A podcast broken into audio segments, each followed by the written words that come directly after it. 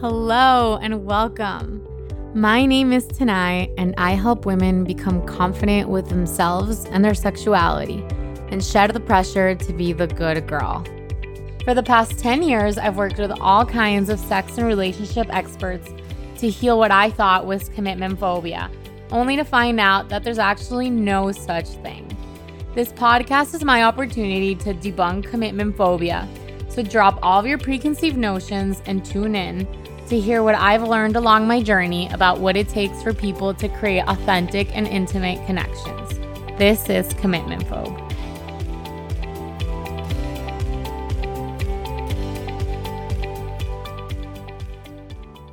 Coming out stories have always left a really big impact on me. Whenever I read coming out stories or watch it in movies or TV shows, it's this the kind of stories that move me to tears the most because I think it's just so courageous how people share this massive truth about themselves in a world where they know that the people that they love the most might not accept them. And it's not always the case, but when it is, I just think it's the biggest act of courage that one can can really do because yeah, you're you're honoring who you are and um and choosing to live your truth over pleasing everybody else, which is a topic that I'm so passionate about because that's, you know, what really this podcast is all about. It's how to speak your truth and how to be yourself and how to share your feelings and how to get to know yourself so that you can be authentic with the people around you and authentic in the way that you live. So I am really excited today to talk to a friend of a friend. So my last guest was Cesar Barajas, and you know he he's um he has a lot of friends in the LGBTQ community. So I asked him, you know, do you have any friends who'd be willing to share a little bit about their journey coming out and um growing up in a world where it may not have been totally acceptable to be openly gay. So I'm really excited to speak to Harry Guy, who my friend Cesar knows from his dancing career. And Harry has accomplished so much in his lifetime from being um, on an LGBTQ advisory board for his governor to starting his own dance company to being a gay rights activist. So, without a doubt, there's going to be tons of inspirational nuggets. And I'm excited to talk about courage and what it takes to speak out for what you believe in and for who you really are. Amazing. So, hi, Harry. Thank you for being here. Thank you for having me. Harry, yeah, Harry's a very impressive man. He's a gay rights activist and a professional dancer. He's been on his mayor's LGBTQ advisory board.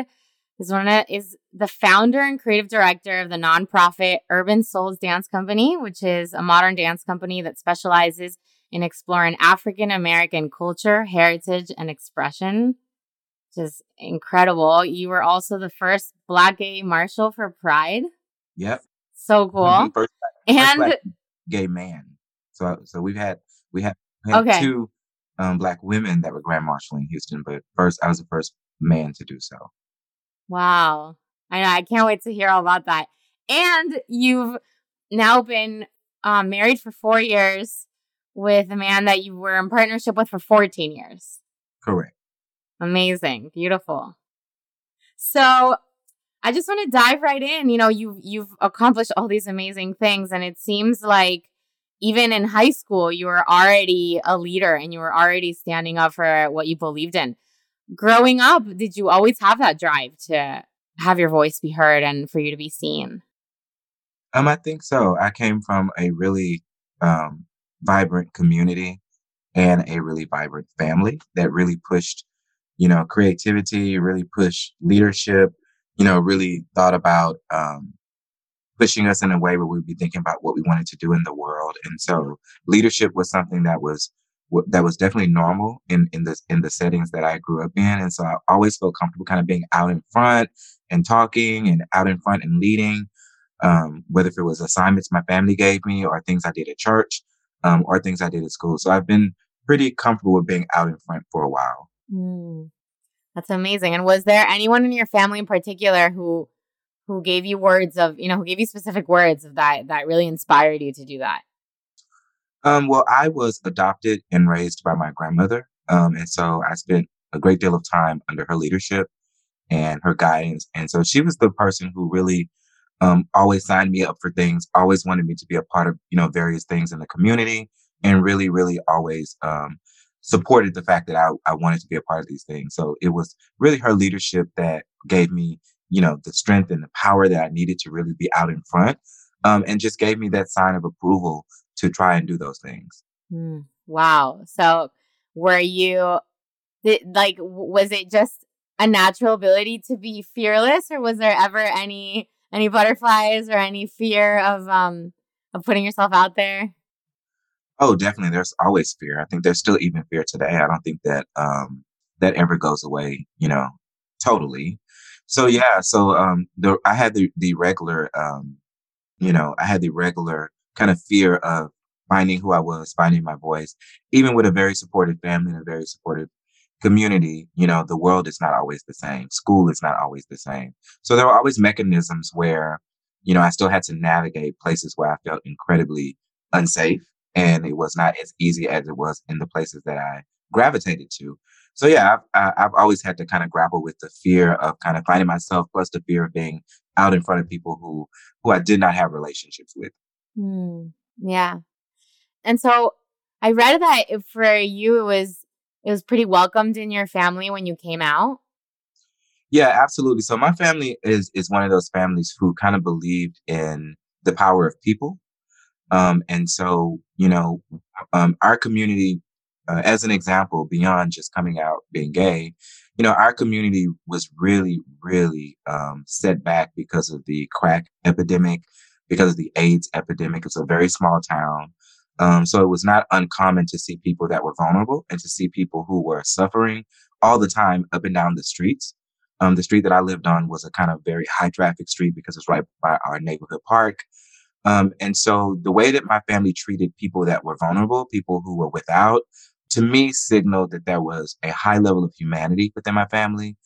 And, and the push to respect all people, I learned at a very early age. So to me, that gave me the cues to know you know, that my family would be okay with whoever I was and whatever I decided to do.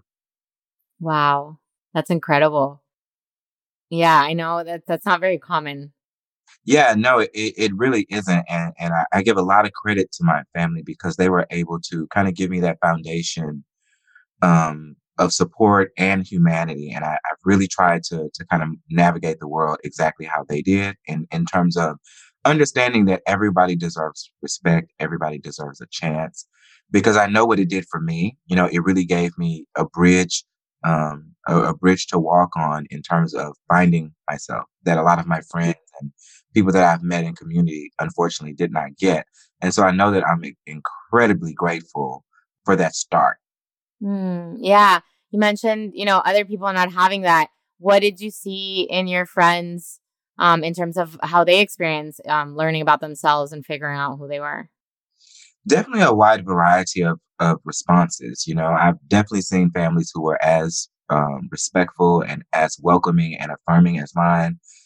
And, you know, but on, you know, the heartbreaking things I've also experienced very up close families who completely turned their backs on people after they came out, you know, people who forced them to go talk to the preacher, you know, people who tried to violently get them to to to choose another path. Um, so you know the whole gambit of responsive I've seen up close and personal. Mm, yeah, and hearing you, you know, having this family and all these messages about you know the importance of people and vulnerability. How did that shape your idea of what it is to be a man? Because you know it's very it's very different messages than than what are you know the common messages of like don't show your feelings and and show that you're tough and that you you know and a lot of a lot of people interpret that as like putting other people down as opposed to you who you're talking about lifting people up. Yeah. So yeah how did that shape your idea of a man? Um what a great question. So for me i had a mix of you know very hyper masculine people in my family growing up and in my community. But I also really had some great examples of really tender men. And so my grandfather, um, of course, who adopted me with my grandmother and raised me, was not very hyper masculine. Um, you know, he worked on cars. He did very ma- things that were are normally seen to be manly things, but he was also, you know, he talked a lot, and so you know, in the dialogue, it was very clear that it was okay to express yourself and to um, to share your feelings. I remember one time um, he made a replica of a Coca Cola vending machine for me for a school project, which was way over the top for what the for what it called for, right? Everyone else was doing like poster boards and things like this, but he built like this vending machine and we decorated it with the Coca-Cola logo and just his attention to detail and him expressing how it had to be pretty, like it had to look really, really, you know, it had to be beautiful. It couldn't just be nicely made. It had to be pretty. And there was something kind of in that delicacy that I took on that, okay, it's okay for him um, to do it. So it's okay for me to do it. And then there was a man across the street who my grandmother actually kind of made forced a friendship between me and him because um, he also was a very tender person. I think she kind of recognized very early on that I needed type of man around me that would really kind of give me wings to be the person I was going to be. It was very clear from an early age that I was very feminine in my kind of natural expression. And so uh, Mr. Ellis and I were like best friends. He was, you know, uh, elderly, you know, when I met him and I was young you know, but we hung out. We did movies. You know, he he he supported me dancing and singing. He would videotape me performing all the time, which really gave me a signal that the way that I was was okay with men. And you know, and that being very honest that that was not every man because you know, I did have uncles who I felt were not exactly proud of who I was, but I also felt that because I had public allies. Like I had people who were on my side publicly that it would make naysayers kind of the outcast. And so I could feel my uncles who were more hyper masculine kind of filtering and not being kind of violent toward me or not being kind of expressive in that or forcing that on me because really they would have stood out as the bad guy, you know? And so that's why it's really important for people to not just be allies behind closed doors, but to publicly be allies because sometimes it does shape how someone else responds and treats someone. Hmm. That's such a good point. You know, I know a lot of people get upset when being an ally becomes trendy, like it becomes a part of a TV show. But at the same time, like through history, it's the natural way that things become a norm, like through culture, through celebrities. You know, it's almost like a like part of it, right? Yeah, it's, yeah. It, it's part of the process of making something a norm. Absolutely, that support. You know, um, a lot of people. You know, for instance, you know, we're we're we're learning a lot and seeing a lot more about trans people, um, and a lot of people just don't have access to be in space with a trans person. So I know that by me sharing all the time, you know, my trans friends and how we engage and how, you know, I see them as regular people and I try my best to you know, not to just prop up that they're trans, but to just be in friendship and community with them as a normal, regular thing. And I know by that example, people are learning about trans people. You know what I mean? And because that I have a lot of trans friends. And so uh, I know the ins and outs of what it means to be trans. But for people who in their mind thinks they have never encountered a trans person, and in most cases they probably haven't, just don't know that the person is trans because they don't feel safe telling them. But just by seeing my public display of allyship or what I or what I'm aiming to make as allyship, I know that that makes a difference. Mm, yeah, absolutely. I see it in my life too. So, yeah, absolutely. Okay, so so yeah, tell, eh, is there anything that really stands out about your coming out story to your family, or was it just like a conversation? Like, hey, this is me. Okay, cool. We, you know, this is already something that everyone knew, and yeah. So people, you know, I like to say that people come out all the time. They come out many times, and it's not just like a one event um, thing because you come out to people in your family at different times. You come out at work. You come out, you know, at, at, at in your communities, and your communities change. So you're kind of always coming out in some kind of way. You know, people are always learning about who you are as you go through life. But I think my what I frame as my coming out story is with my biological mom um, who, even though I was adopted and raised by my grandparents, she was still a part of, very much so a part of my life as my mother. Um, I frame that as my coming out story because it's it's the one where I actually was asked, was I gay, and I said yes. And so um, that story to me, what stands out in that story to me is that my mother actually drove the conversation. She facilitated it. You know, she prepared for it. Um, she was having a party and with her friends, as she often did on Fridays. Um, and she told me she had something to ask me on that specific day, which I pretty much knew that it probably was going to be that because what else would she ask me? Mm. Um, and you know, so she privately asked me. I, I said, you know, if if I was gay, and I said yes. And then, you know, she told me that she loved me and that you know she, you know, she of course she always knew, but she just really wanted to give me an opportunity to say it out loud because she knew how important it was to not really hide things. Um, she was not a hide things kind of person. Um, and so she just really wanted to just get it out, even though it's kind of assumed. And so I really appreciated that. And we went back into the party and her friends kind of read our smiles and knew that they, I, I could tell that our friends knew what we were going to talk about. And so they were very excited and the party continued. Um, and we just, it, it, was embedded inside of a, a party that she was having with her friends. And so it was a great, great coming out story because it was with, com- it was with friends, it was with family, it was with community. And what I like most about it is it was, even though it was, it was my story, it was led by, you know, my mother who knew that I probably would take a lot longer to bring it up just because. Mm. Um, yeah. Why, why, why was, why was that? I think it's just a hard conversation to have, regardless of what you think the response is. Like I, there's, there was no doubt in my mind that my family would be, have a great response to me coming out but it's still very hard. And so that even speaks to how hard it is for people who don't know or who people who know for sure they're going to get a bad response. I think the fear is there regardless. It's just a really big thing to say out loud. Um, and so, you know, and so I think that she knew that. She knew that beyond how great our our family was and how great our relationship was, beyond that, that this was just a big thing to say. And so I think that she helped along by facilitating you know, the room for, for, and making it a really, really soft and tender room, um, for me to come out to. Yeah, absolutely.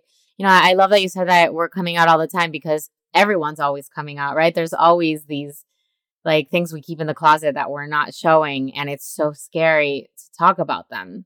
Yeah. Yeah. yeah. So how did it feel to speak those words, like say it out loud? And did that impact how you were communicating with other people? Um, it felt it felt good and freeing and liberating to say it out loud to her. I mean, of course, I had been saying it out loud to the people, you know, around me because I was I had found my I had found my gay community and I had found the black gay community in Houston.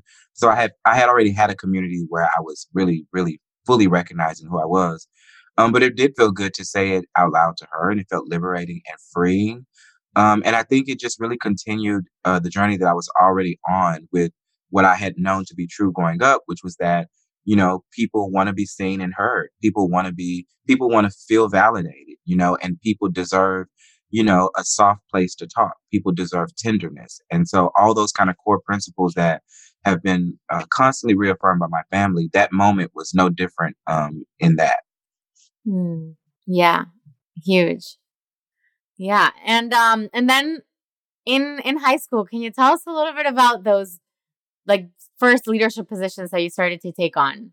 Oh yeah. So my very first leadership position was president of the youth choir at my church. So my church is highly responsible for both my creativity and we did I had the kind of church that had all kind of creative opportunities. And so we did lots of big performances, shows um, for Christmas and Easter and put a lot into the costuming and stage design. And so I knew creativity and found my way through through creativity at church. Um, so that was really my first leadership opportunity was in church. Um, and then in high school, um, I was always in stuff in high school. I was in everything, drama, choir. I was mascot. I was uh, president of the band. In Future Teachers of America, I was president. So I was one of those people who was highly, highly active in lots of things. Class president. I was the first homecoming king at my high school. Um, so I, I leadership was right. And you and you um vouch for that, right? Like, do you created that as like you you asked for for the prom king? Oh, absolutely. Um, I'm yeah, and I didn't. And to be very honest, I didn't ask for it because I thought I would win because I would normally uh, football players win homecoming king. Honestly. Right.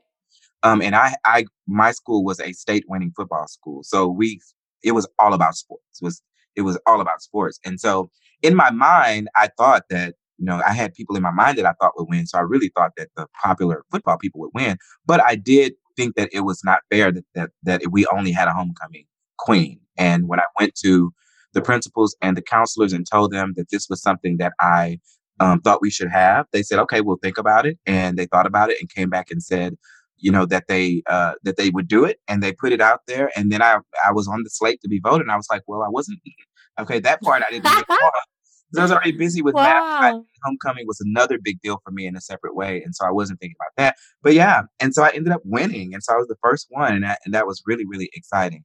So you were highly involved, and now you're um and now you're nominated for this, so it's like something else that that you're um that you're a part of.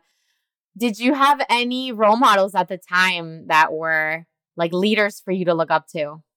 You know, when I was um I guess what maybe middle school, there was a preacher who moved to our town, Reverend Andrus from Opelousas, Louisiana. And this man, act, he came into our community and just rocked the community. Like he was one of those people who was just, who just young people just gravitated to him. He was, I mean, he was just an amazing man. He really was. And he came and he started doing like community plays and he started this youth choir that was highly successful and just everyone was in it. I mean, like everyone. And so I, I was like, whoa, I was highly, highly inspired by him. I was just, I mean, I, I still remember the very first time I encountered him and just thinking, who is this man? And so he, he really inspired me just to soar, you know, just to just to have fun with life and to do great things. And so he was he's one that kind of stands out as as someone um, who really inspired me. And I think my sixth grade art teacher really inspired me because he was also a preacher. I, I have a, a, a thing for people in leadership at church. He was also a preacher, but he was our art teacher, and I was deathly afraid of this man. He was the meanest teacher at school, and I'm like, how, how do you teach art and you're mean? Um, but I was so afraid and I was just praying that I would not get art. And I got art and I was in his class and it was brutal for me because I was so afraid of him. And but what he did was he really pushed me to just go out in front. Like he would always say, "Why do you hide in the back of the class? Sit in the front." Like he, I remember I remember us going back and forth about me sitting in the front for so much. and, and, you know, he was just like, you know, I think a lot of the, you know, the issues you have with your peers are because you are hiding. You need to be in the front. And I, I didn't really parallel it with all the other things until, of course, a lot later in life. But I was so upset that he would make me do that. And before you know it, I was in front and I did feel more comfortable and it wasn't that bad. And so he was also someone who just kind of, kind of inspired me to step out in front. Mm. Wow. And it's someone that you were scared of. So not only were you stepping out of the front, but you were stepping out of the front for someone that really intimidated you. Yeah, for sure. For sure. Yeah, it was very intimidating. And and um, I'm I'm just really glad that I was I and I fought to get out of his class when I first got in. I I, I was in the office every day saying I don't think I'm supposed to be in art, you know. Wow. But you know they made me stay the course because of adults who care about you know best, and um and I'm glad that I did. I'm really glad that I did. Mm, yeah. What was your biggest fear in being in that class? Do you remember? Shame. He was a shame based teacher. Like he really embarrassed people. He really got a kick out of. I mean, he thought it was fun and games, and I'm sure he had a method, but he had a shame based practice that was just that didn't sit well with me because it was completely opposite of what I my environment I grew up in. It was we didn't have a shame based culture in in my family and in my community. And so I was just definitely afraid of that because I didn't understand why would someone do that? How is this enjoyable? Hmm. And then what did you learn from that? Um, I think I really saw that he really did have good intentions. I still do, I still today don't agree with a shame based practice for for kids or for anyone really. Um, I know that shame could be extremely powerful and detrimental, and so um, what I learned was I still believe that. Um, but also, I think I saw that his intentions were pure, his intentions were good, and it really was just the way he knew, you know. And and and um, unfortunately, out of that kind of practice, some pe- people are harmed. Um, I think what what kept me from being harmed in situations like that is that I had a foundation that was really solid and knew that that was not how all people were. Um, so for me, I think that you know that that that's what I learned coming out of that. Mm, what a yeah, that's what a great lesson, especially like becoming an activist afterwards. For sure, and understanding that, yeah, because it, growing up in a bubble, I I can really relate. Like I grew up in a family that was also, um, very accepting of of everything. Um, never really talked about judgments of other people or putting people down. So it's it's a bubble, you know. You kind of you kind of aren't exposed to the way people are elsewhere. So it can be a rude wake up call. So that seems like for sure. For sure. Yeah, like an opening there. So after high school, what led you to pursue a dancing career? I'm just interested in that too. Yeah, well, I've always danced. Um, that is that has been my thing for a very long time. I was the dancing person in my family, and they they absolutely loved it. You know, they supported it and they pumped me up and and thought that it was a great thing. And so, um, when I was in a mascot in high school, I was the first like dancing mascot. Like I I danced at every game. I got you know halftime features with with with the band um, because I, I chose that dancing would be the way I wanted to be mascot. And so dancing is just, I don't remember, I can't remember a time I didn't dance. And so when I got to college, I kind of learned that there were dance classes in a way that you could take them all the time and you could, could really get good at this and you can learn, uh, you know, codified techniques. And so I think that, you know, that that's where I saw uh, dance, but that's where I saw men dancing. That's where I saw black men dancing and taking classes and performing. And when I saw the modern dance company at um, at Prairie View A&M University, I thought, wow, I, I feel like that's where I'm supposed to be. And so I just had to be there. I just felt like it made sense for all the things that I had been doing, and it was uh, it would be a great opportunity for me to learn. And so I, I went and auditioned and got into um, the Modern Dance Company on campus, and really it was just a fast track to this is what I'm supposed to be doing. Like this is all of this has led me to this place. And this is I don't know what I'm supposed to do next, but I do know that right what I'm supposed to be doing. So cool. And what was your relationship life at the time? Like what was your love life at the time? Oh, in college? Yeah. Oh, in college, you know, I don't know that we know enough about ourselves to truly know even what kind of love we want and what kind of love we'll give. And so I think it was all over the place, honestly. Um, yeah, also, of course.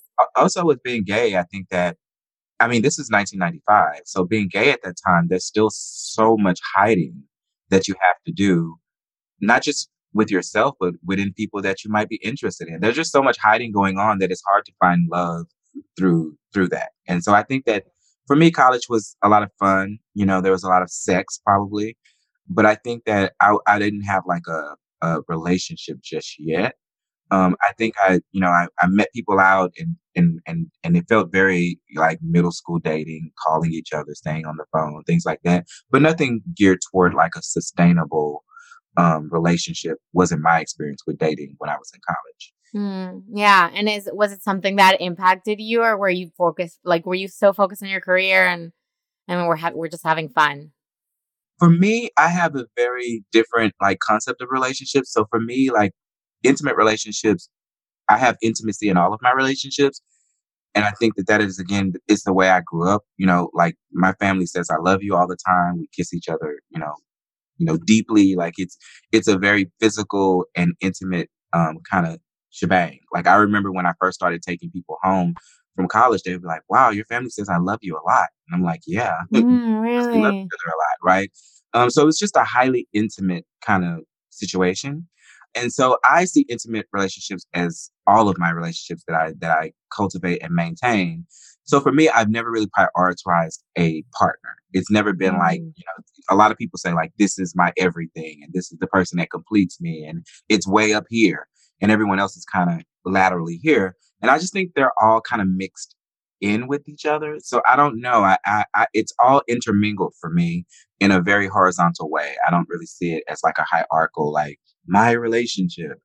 And so that being said, you know, being in a relationship is not like a high priority for me. I'll do it if I meet a person. I don't say no to it. I'm very open to it and I give my all to it. And it, I'm 100% in if I am choosing to be in a relationship, but I'm completely okay if I'm not too. Mm, that's interesting. Yeah, I was wondering because you know there is so much ease and and and um like it was so nat it's been so natural for you to be out in groups and out with people. So I was wondering like what about those one-on-one relationships? So that that you know that's interesting to hear. Yeah, my one-on-one relationships is I mean they've all been a journey and you know I'm I'm actually in a crazy journey right now where I don't know if it was the pandemic or what has happened, but I'm in like shifts in a lot of relationships mm. or like, you know, come to Jesus meetings in a lot of relationships. And I'm like, wow, like who organized this? Why is this happening in several relationships wow. at one time? Not bad stuff, but just, you know, how do we make these better type conversations and and who's dropped the ball and and and and you know the being in a situation like a pandemic has made all of us kind of reimagine what our who we are as people but also the things around us right? And i think that neglect has shown up in a way because um, how could you give like you normally give to people in a situation like a pandemic, right? And so I think people have felt neglected. And so it's brought a lot of conversations to the forefront. But yeah, my one on one relationships are very important to me. I want them to be real and meaningful. Um, it's kind of one of the reasons I don't really like social media is because everything is very mm. performative. Mm-hmm. And I'm not mm-hmm. really a performative kind of person with relationships. You know, I'm very much so a eye to eye kind of person living in a, you know, group chat kind of society. And so mm. difficult to kind of you know, get people to understand. Like I am the person in my friend group chat. There are six of us who has a very, very interactive re- relationship individually with everyone in the group chat. Like the group chat is not the only way I communicate with them. And I think that I'm the only person that does that. And I've really pushed them to do that too, because group chats are performative. You know, it is about jokes. It is about, you know, you know, you don't feel comfortable. You don't feel exactly comfortable equally with everyone in there. So you're some things you won't say to that group that you would say with the person one on one. So I really push my friends to have individual one on one, you know, relationships with each other. Um, and that's really important to me. Mm, I love that. Yeah, I completely, completely resonate.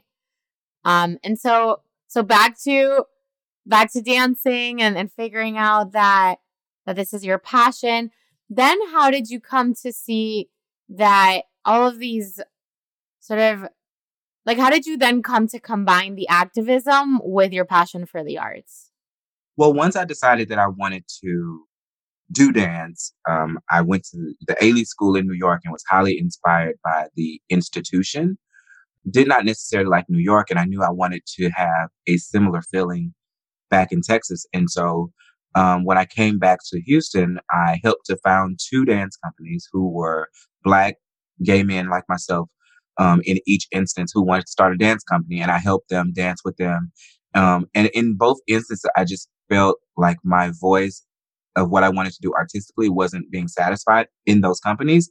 And so I said, well, I'll start my own company and then I'll get to say exactly what I want to say, how I want to say it. So in starting my company, I knew that I wanted a dance company that was very, very real and that really danced about topics that were important to the Black community. So the very first um, debut that I made with the company was about mass incarceration. It's how I launched the company um, to everyone was a piece that was highly inspired by my uncle who was incar- incarcerated at the time. We had a great relationship. Actually, my uncle in who was in prison most of my life um, was the first person I actually came out to by letter. And so he oh that gosh. so like I was saying earlier, you come out many times. Before I even yeah. told my mom, I had already told my uncle because we had a pen pal relationship the entire time he I've been growing up. Um, it, he's been in jail as much as I can remember, and so he would always share with me the ins and outs about being in jail. And so his story was always just really, really special to me because of the fact that I did get to come out to him. He's another man who was very tender um, with me. Mm. And so, um, uh, what did what what are some qualities about him that you really take on for yourself? Um, well, first of all, the dancing. Like people always told me when I was little, "Oh my God, you dance just like your uncle Mike," or "No way, you got dancing from your uncle Mike." And so, um, he was a dancer too, and so that was kind of my first connection to him. Um, but he also used to walk me to school every day when I was in preschool, and we would we built re- we built a really strong relationship from that. Um, I, and and so um, some of the, that's some of the things that I took, you know, took from him. Of course, he he ended up in prison, so he wasn't like a you know a model for all things, but mm-hmm. there was still some very good qualities there that that I was able to see and to to extract out of a very uh, complicated person. Mm-hmm. So coming out to him through a letter. Yeah. So coming out to him through, you know, I felt comfortable, of course, because a he's away, you know. Right and, you know, it, it, sometimes it feels good to write things down. It, but even in that, I kind of hesitated. I danced around it, you know, really much so in that it wasn't very clear at first. And then he responded to my letter and said, Hey, I think you're dancing around this. You know, I think you're trying to tell me that you're gay and that's okay. You know, mm. and so mm. um, yeah, that was that was just you know, because, you know, he was important to me and I was really, really interested in the way he was telling me, you know, things showed up for him where he was. I was, um, I, I, I really was thinking about mass incarceration. So that's how I launched the company. I wanted to do a piece that was dedicated to him, but it really addressed just black men in prison, period. And so, you know, that was in 2004. And so that's a strong way to say, this is who I want to be as an artist. This is who I want my company to be. This is what we will represent. Um, and so I just kind of have always from day one said this will be a company that is about activism. Hmm. And, and you said that having the company be very real was really important to you. Mm-hmm. What were you seeing at the time that was different from that? Yeah, at the time, it was very clear to me that racism showed up in the dance community in a way that was really um, clear, and that it also was something that at that time was definitely not talked about. And so, um, for me, you know, I don't like things that are unspoken, and I don't, you know, I just think that it's better to say things, it's better to do things. Um, so I knew the importance of not falling into that. You know, I could have easily started an abstract dance company that just did, you know, works about colors and animals and, you know, and clouds um, which is there's nothing wrong with that. But the reason I didn't want to do that is because I knew I would be quickly accepted by the dance community, um, which was not threatened by a black man who was not doing works that were black, right? And so I chose my path. You know, I it was a very intentional decision that I didn't want to do that. That I wanted to be, I wanted to create something for that centered black people. You know, with an audience full of black people, I really made that my focus. Mm. Beautiful. Yeah, Cesar actually shared with me that he was in one he he was in one of your performances, I think, and he said he was the only man that wasn't black, but felt so comfortable and safe and welcomed by yeah, you. Yeah, yeah, Cesar has um uh Cesar has navigated, you know, black things. He went to a HBCU and he's in a right, you know, a black fraternity. He's navigated black people for a long time in, in, in a way that, you know, is heightened because he's like in you know, things that were created for black people, right? Right, exactly. Like, you know, so he he gets to experience it very close up. But yeah, and and I've always wanted to do that too because you know of who I was raised to be was very very you know welcoming, and and so I, I that's who I am. And so even in my company, even though it centers blackness, I've always had people who are non-black that gravitated to you know a, a, welcoming space and wanted to be a part i think that you know the the the the the flip side of that is I'm sure there are people who wanted to be a part and felt, well, I don't know if I can go to that because it's a black company and did not do enough to figure out if that was a space for them because it is a very limiting idea to some people. Now, once people come, they get like, oh, this is a space for everyone. It just centers blackness. Um, you you learn that once you get there. But yeah, I've always had people who were not black come and dance in my company, and they're more than welcome to be there you know, and they all get it. They all understand that although this is centering, you know, Black experiences, anyone could be here. Mm, yeah. What are some, I, I'm curious, what are some reflections from your dancers that really impacted you in terms of what it meant for them? You know, several of my dancers went to college for dance and had degrees in dance, but didn't really get to dance on stage in a really high level until they found Urban Souls, which is my dance company. And so because of the way that racism shows up in dance, a lot of black dancers that go to schools for dance, it's not going to be an HBCU that has a dance program. You're going to be at a white institution. And, you know, the way that dance the way that racism shows up in dance, those dancers are often not given opportunities in college. And so you can go your whole college career and not have really choreographed a lot, not have really danced a lot. So what I learned is I was getting a lot of dancers who were really, really damaged from a um, esteem perspective, right? Like they really had lost kind of the touch of of really their greatness because they just were in an environment that didn't really give them wings. And so I was helping to kind of rehabilitate that in a lot of ways, which is not what I exactly signed up to do, but it became a part of the process, right? It became a part of the gig because I said I wanted to work with Black dancers. This is how Black dancers were showing up. And so I could not then say, you need to be ready to get on stage and do your best when you meet me if I understood where they came from. And so lots of the comments were just that they felt seen and validated once they got there, that they got to dance, you know, at a level that they had always dreamed of, um, that they had not gotten yet. But one of my most proud moments, you know, with the company is that I I found a person who at the time was a young man in the gay club who was just a m- mover beyond belief. And I told him at the time, you should come take my dance class. Like you are amazing. And he was like, Oh no, I don't do classes. You know, I don't do the organized dance. This is just for fun. And I said, I promise you, if you just come to my class, I just have a feeling that you'll love it. You know, and finally this person who was a he at the time came to class as a black gay man and just fell in love with the space and danced with me for years. And you know, this person is now transitioned into female. And one day she made a post and just said that one of the things she loved about her life is that she got an opportunity to dance in a space where I never asked her to be anything other than herself.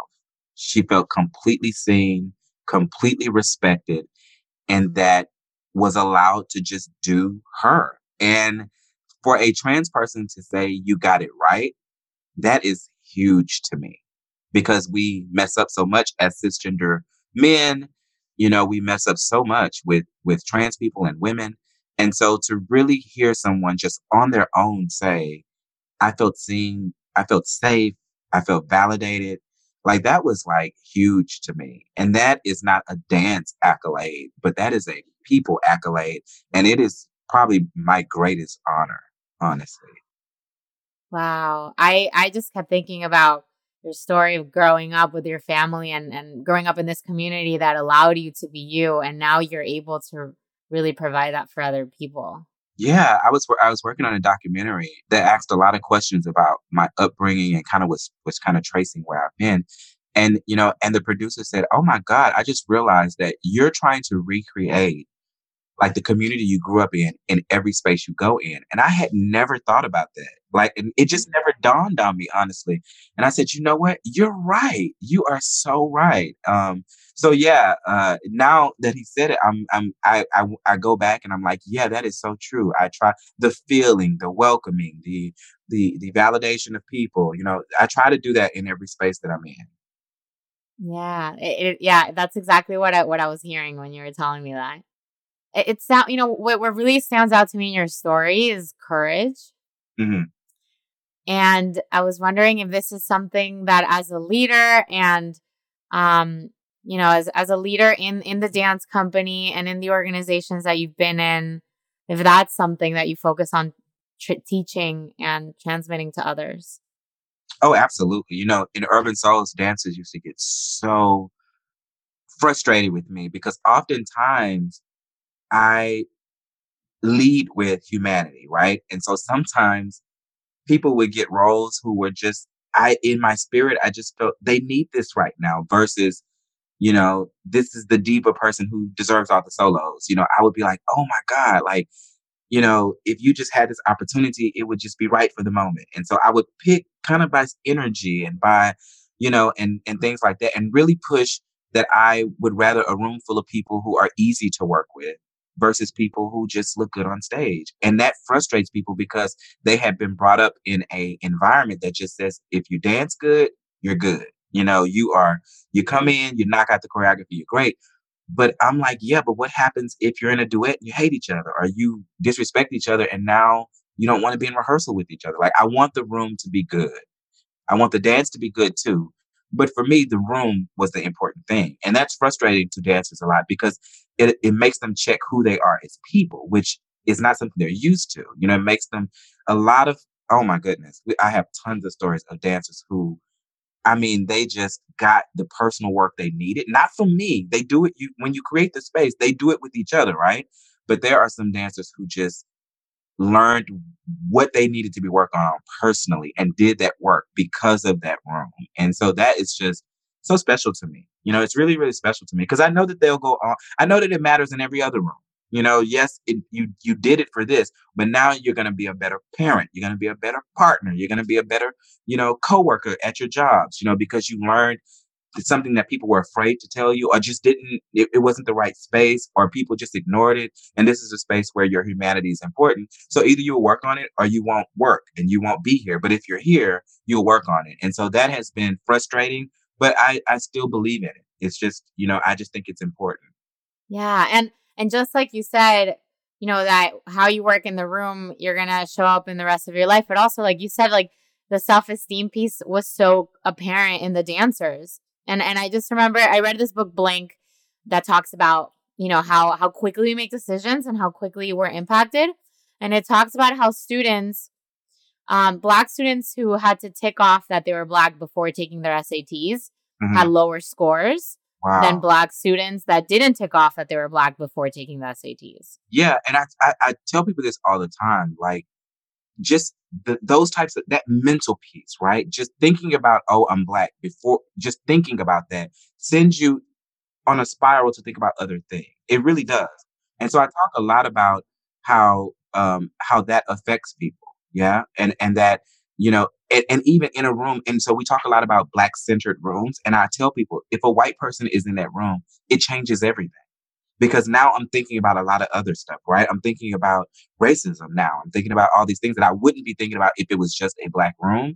And so I know we get a lot of flack for like specific rooms that are really specific in who they want in the room and people feel excluded, but there's a reason that those rooms are created. Yeah, I, I totally get what you mean because, you know, I focus on on coaching women and I create groups of women and a lot of men are like, you know, it would be so cool to be part of this conversation. But also women have so many ideas of what it is to speak in front of a man and yeah it completely yeah. shifts the room it completely changes it yeah. the possibilities right and that you know if you allow someone who if you allow anyone who a person would feel unsafe around they're going to respond differently in that room you know and so yeah, I think that's very important. But I get that that speaks to when you have to check that box. Now you're thinking about, oh, I'm black. Okay, well, what what have they said about black people? Okay, what does that mean for me taking this test?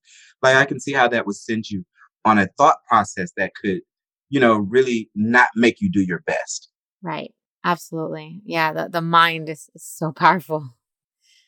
Um, so I read about this this photo that you put up with your husband. Um, it's the two of you and it, it became viral, right? That's that's what happened. A lot of a lot of teens and a lot of young people were messaging you on Twitter how you know how they never thought they would see two black men married and like so out and proud. What was that experience like? Oh my goodness. Um so yeah, so me and my husband, I think just by nature of me doing LGBTQ activism in Houston, people were very interested in our wedding. And um, I had never thought about that honestly. And so when you know when I shared you know the photo uh, of us kind of the leaving, you know the the moment when you're leaving out, you know our theme was uh, crowns found, and so we crowned each other with these actual crowns in our wedding, which my husband absolutely fought to the day of the wedding because um, he kept saying it's not a show, and I'm like yes it is. Um, and mm-hmm. so he he finally did it. But it was just a beautiful picture, right? Of two black men walking down the aisle holding hands with crowns on. And and so I just thought it was a really nice, it's my favorite wedding photo. So I just shared it in that way. And then a local, uh, my friend who writes for the Houston Chronicle was like, oh, we should profile your wedding. And I'm like, cool. Digital profile, not a big deal. I've done it for other things. Cool. Well, I thought it was a digital profile and come to find out it was a huge spread in the print version of the Chronicle that I did not even know about. So someone took the photo and said, you're in the Chronicle today. I said, yeah, the digital, blah, blah, blah. They're like, no, I'm flipping through. And they showed it to me. It was huge.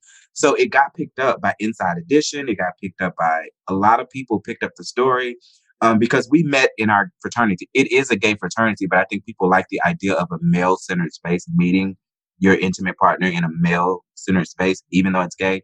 To, to them, it sounded like a really good story. So the story went viral and we were just like what is happening? You know this is you know our little relationship is very modest to us but i uh, you know once it went viral yeah i started to get a lot of messages from young people who were like this gives me hope. Um, i never thought i would see this. Um, you know you guys make me so proud you know of course relationship goals and which I have a lot of thoughts around. Um, but we'll, I'll take it for that photo for the moment. I'll stay in the moment with it. But um, yeah, so that part really, and, and the fact that these were young, like 13, 14 year olds who were saying, I've never seen this, and this makes me, you know, feel like I'll have this one day. Because literally in my vows, I talked about like what I would tell my 13 year old self, you know, and so it's it was just a full circle moment that I literally mm. talked about that at the wedding, and then yeah, what what was it? What what would you tell your 13 year old? self? That if you just hang in there, you will find love. Is kind of the mm. summation of com- kind of what I said. You know, right now yeah. it feels like you're alone and there's nobody in the world that's like this except. Mm. But if you hang in there, you know, you will you will know love because you will meet Adrian, who is my husband. And so, um, how did you guys meet? We met in our fraternity. I was assigned to him as his big brother, and you know, it's a gay fraternity, but we also have a really big rule about dating, especially when you're a big brother to someone because it's a mentor capacity. So, um, never even thought about him in that way, honestly. You know, and and once he got in the organization, he expressed that he was so he asked, he told you that you're interested, and you're like, all right. Yeah, I was, I, I said all right, but I was kind of hesitant because he's nine years younger than me. And so I was like, okay, you know, what am I going to do with someone nine years younger than me? Um, but I said, okay. And we went on a date and we talked for hours. And I was like, okay, this feels okay. We'll try it out. And we did. And we're still together. Hmm. What has been, I know this is like such a cliche question, but what has been one of the things that have really kept you two together that um you know like it's funny you said you know you have a lot of thoughts about people being like relationship goals. What are those things that you actually consider relationship goals in your relationship? Well I, I think it's okay to say that people are relationship goals but i think that you have to know the details right? It can't be from a picture. Like people always say how long have you been together? right? And they use that as relationship goals. They'll never say you know, how, how many times have you broken each other's heart? You know, what, what's the deep kind of things that have happened? You know, what does that 14 years look like outside of making it to 14? So for me, relationship goals is tied up in a lot of the details. And I get it, you know, longevity is kind of like the goal. But for me, you know, the journey is the goal. One of the things that we committed to very early on is we said, if it's safe and if it's healthy, that we would never walk away as long as it's safe and healthy, right? So it would take, you know, something really mon- monumental to make us say this can't work. Um, and, and that hasn't happened yet. You know, everything that, that, has come about is something we could talk through, something we could talk about. And then so we just decided that we would always be together, you know, you know, unless it was unsafe, unless it was unhealthy. And what what are some of those things that you practice in your relationship that you want to inspire young people to um, practice in their relationships? Individualism. It, it is so important. I remember one time I was buying a um an anniversary card, and the the woman who checked me out said, "Oh my God, it's your anniversary. You know what? Give me some relationship advice." And I said, "Focus on yourself." She was like, "What?" I said, focus on yourself. I said, if you are everything you want to be as a person, you will be the best partner you can be. But if you are lacking for yourself in any way, it's going to show up in your relationship. And so I'm just one of those people who believes that what is important is that we are good to ourselves and our partners are just there to watch that unfold, right? As opposed to we do everything together. We make, we complete each other. I don't believe that. I just believe you know, we're on individual journeys. And if you're lucky, you have someone to witness that journey with you. Mm. Wow. That's really beautiful. What, what would you like, um, in particular? Like, I mean, I guess it could be as specific as black gay men, but what do you want to be a, like what are you a stand for in your relationship for for black gay men or black gay teens or just anyone you know anyone who's struggling to to be themselves out in um in public and in the communities? Yeah, you know, I just think we all we all have a yearning to belong. You know, where we find that belonging can be in a partner, it could be in an organization, you know, it could be in activism, but we all want to belong. And I just say, you know, we don't compartmentalize how we are in those belongings, right? So I can't be an amazing partner and then meetings I'm an asshole, right? I to be good in all those places because it's really who I am. And if you are one good person That's why I said individualism. If you are just a good person and you make yourself proud, it shows up in every relationship, including your marriage, including your courtship, right? Because that's just who you are. I think we're taught to like be a certain kind of person in a relationship, be a certain kind of person at work, be a certain kind of person with your kids.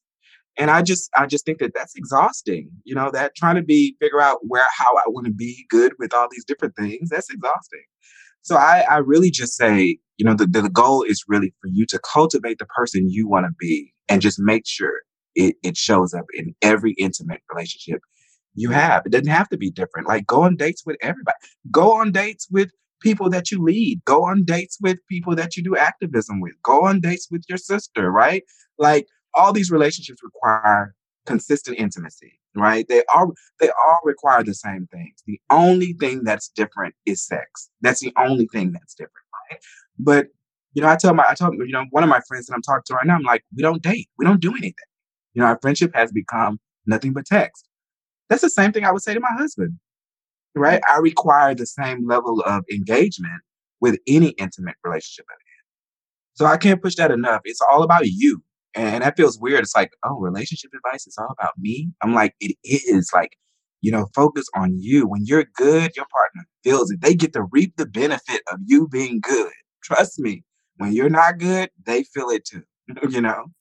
Yeah, wow. You know that it's like kind of what you're telling your dancers. Like if you're not good, then it shows on the on the stage, it shows in the room, it shows in the you know in the audience. Like everyone can feel it. The way you are in one area of your life is the way you are in all areas of your life. Yeah, and it's so you know I pull that curtain back. Now I get it. I'm like, oh, okay, and that's why I think that's why we fail from room to room because we're trying to recreate a new me. You know, a, a, a, the right me for this room and you you don't even bring the good things like you think that's just for over there and it's like no all this crosses over like use it you know if you're bad in one room i promise you you're probably bad in all of them just that room where it's clear yeah yeah it's almost it's like what you said you have to just keep telling your coming out story like you have to keep coming out in in several ways yeah in many ways as opposed to right like as opposed to keep figuring out who you need to be for these people it's actually like keep coming out keep being more of yourself yeah, for sure. Yeah. Uh, beautiful note to end on. I I wish I honestly I could speak to you for like three hours. Uh, well, I've been doing this. You know, I really, I really like being able to talk about a multitude of things because, you know, who you are determines who you are everywhere, right? And so, kind of knowing those foundational things are important to how you show up intimately. You don't just show up intimately, right? it, it's, it's, it's a, it comes through all of you. And so knowing all the pieces is really important. So I like a conversation that addresses this from a very nuanced kind of way is that it is about who you are in totality, right? You know, and that's kind of, it's kind of bad news because like, oh my God, it's so much to consider, right? That's a lot, you know? You know, you just want to think about the, the, when you think about marriage and, and being, and commit, commitment, when you think about commitment or, or being afraid of commitment, you know, you think it's a singular thing. Like, what's the thing that's making me not want to commit? And then you find out that, oh, yes. it might be 30 things. Exactly. You know, like, it might be a lot of things. It's not just this this one kind of thing. And so I, that's why I love that this talked on so many different things because my my journey to commitment is by way of all these influences. You know, I can't I if I'm going to commit to something, I have to do it wholeheartedly because of my community, right? That taught me to do this well, because of my family who taught me to do this well, right? And so all of these things working together um, are why my commitments mean a lot mm-hmm. to me, right? Absolutely. So inspiring. Thank you so much for sharing your story. How can my listeners keep up with you or connect with you in any way? Sure. So on most things, I am either Harrison Guy or Mr. Harrison Guy. And you can find me there. If you want to find more about Urban Souls, we're at Urban Souls um, on Instagram, Twitter, Facebook, and we have some exciting projects coming up. Awesome. Thank you so much.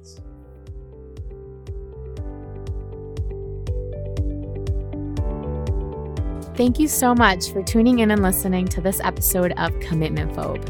If this episode left an impact on you, please share with friends, family, loved ones, ex lovers, the people in your life who you think would benefit from listening to these conversations.